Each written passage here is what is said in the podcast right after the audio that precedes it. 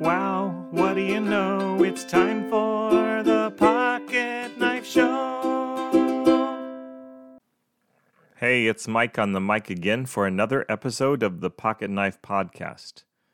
Questions have a way of getting conversations started, don't they? I read Captivate by Vanessa Van Edwards a couple months ago. One of the chapters in her book talks about sparking conversation through great questions.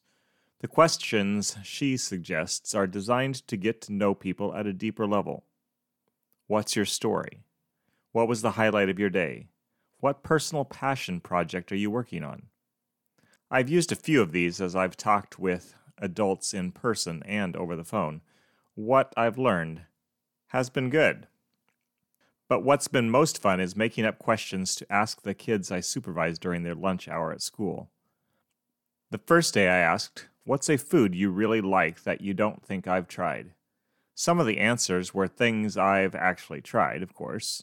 I'm pretty adventurous when it comes to delicacies, but there were things I'd never even heard of which sounded delicious.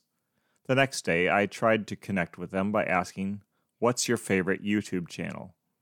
That question told me these kids' main aim in life is to succeed at video games. By the time day three rolled around, a kid looked at me and asked, What's the weird question for today? He caught me off guard. I didn't have one ready.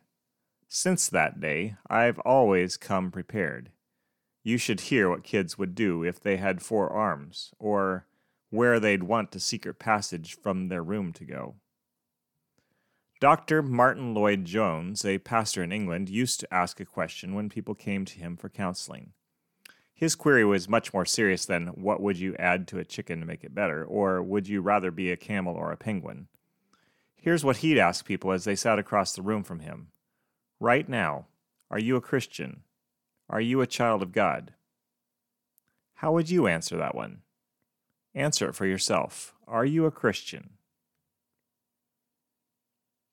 If the person in Martin Lloyd-Jones's office answered, Well, I'm trying, he knew this was a person who didn't understand what it means to be a Christian at all. Here's a person who wants to be a hired hand and doesn't understand the deep security of having sonship conferred on you. Perhaps you know the story of the prodigal son. Youngest son demands his share of the inheritance, cashes in what he's given, lives it up for a time, then loses it all at the same time a famine hits the land. He finds himself slopping pigs for next to nothing. The pig's food looks tasty to him. Let me read Luke 15, 17 to 19, which reveals what happens next to this broke, destitute man who's alienated himself from his father. When he came to his senses, he said, How many of my father's hired servants have food to spare, and here I am starving to death? I will set out and go back to my father and say to him, Father, I have sinned against heaven and against you. I am no longer worthy to be called your son. Make me like one of your hired servants. This is the well, I'm trying thing Dr. Lloyd-Jones was talking about. It's an attempt to earn things from God salvation, provision, protection, it's not the way to get what you need from God. I know that because of the way the father responds to this speech when the son gets home. The father in the story, that is. Look at what happens next, starting with verse 20. So he got up and went to his father. But while he was still a long way off, his father saw him and was filled with compassion. He ran to his son, threw his arms around him, and kissed him.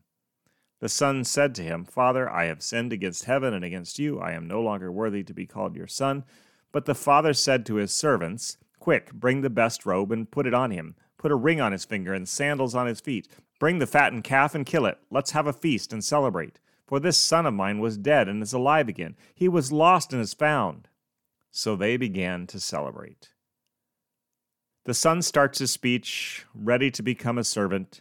The father ignores him completely. He doesn't even get to the servant part of the speech.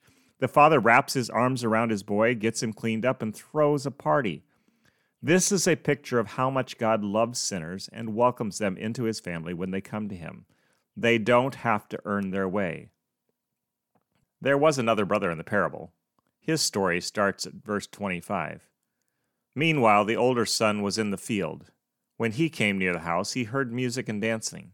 So he called one of the servants and asked him what was going on. Your brother has come home, the servant replied, and your father has killed the fattened calf because he has him back safe and sound. The older brother became angry and refused to go in, so his father went out and pleaded with him. But he answered his father, Look, all these years I have been slaving for you and never disobeyed your orders. Yet you never gave me even a young goat so I could celebrate with my friends. But when this son of yours, who has squandered your property with prostitutes, come home, you kill a fattened calf for him. If you're grumpy about who's being let in, perhaps you're as confused about God as the prodigal was. Perhaps you're outside the kingdom if you refuse to associate with lowlifes and scumbags, if you're disappointed when God lets those people in.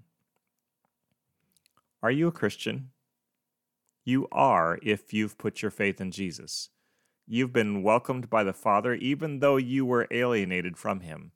You've been brought into the family of God, filled with the Spirit. You are a son. You are a daughter.